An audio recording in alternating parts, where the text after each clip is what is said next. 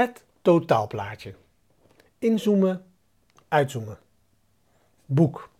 The Obstacle is the Way van Ryan Holiday.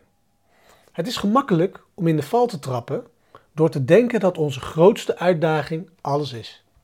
Als we niet opmerkzaam zijn, kunnen we ons zo gehecht voelen aan de uitkomst van die uitdaging dat ons succes of falen op dat ene specifieke ding gemakkelijker kan aanvoelen als de enige statistiek die het overwegen waard is, als we onze eigen waarde inventarisatie maken.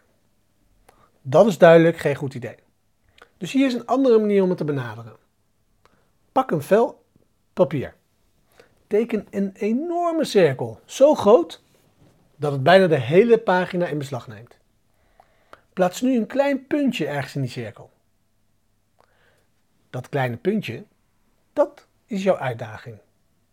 Het kan voelen alsof het een enorme cirkel is, maar dat is het niet. Kijk, natuurlijk willen we kunnen inzoomen op dat kleine puntje en het in superheldere focus te brengen, zodat we het onze allerbeste aandacht kunnen geven, maar we willen ook kunnen uitzoomen, zodat we het bredere perspectief kunnen zien, zodat we ons realiseren dat wat ons ook uitdaagt, het is slechts een kleine druppel in het supergrote plaatje. De microles van vandaag is: teken die grote cirkel. Teken het punt dat je grootste uitdaging voorstelt. Zoom in als je het alles wilt geven wat je hebt. Zoom uit om het perspectief te behouden.